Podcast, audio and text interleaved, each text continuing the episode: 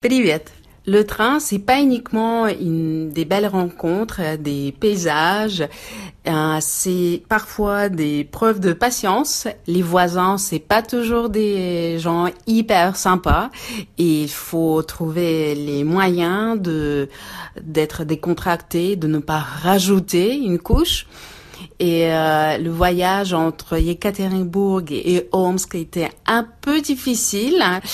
euh, mais tout est bien passé. J'ai trouvé le moyen de mettre un bon son dans les oreilles et euh, voyager à, à, peu près tranquillement. J'ai pas aimé Omsk.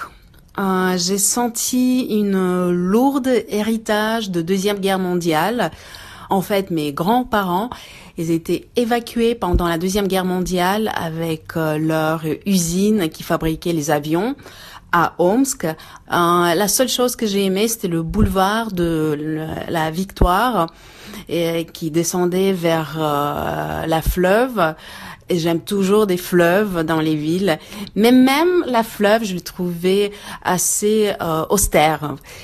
Du coup, quand je suis partie, j'ai retrouvé dans mon compartiment une belle euh, Anastasia qui voulait être un architecte. Elle partait pour Novosibirsk parce qu'elle aimait pas du tout Omsk. Elle, elle voulait une nouvelle ville pour elle et j'étais bien d'accord. Et du coup, bien discuté euh, sur l'architecture, sur plein de choses. Et j'avais une belle migraine dans le train et merci Anastasia qui m'a donné euh, une paracétamol. Hein. Elle m'a vraiment sauvée.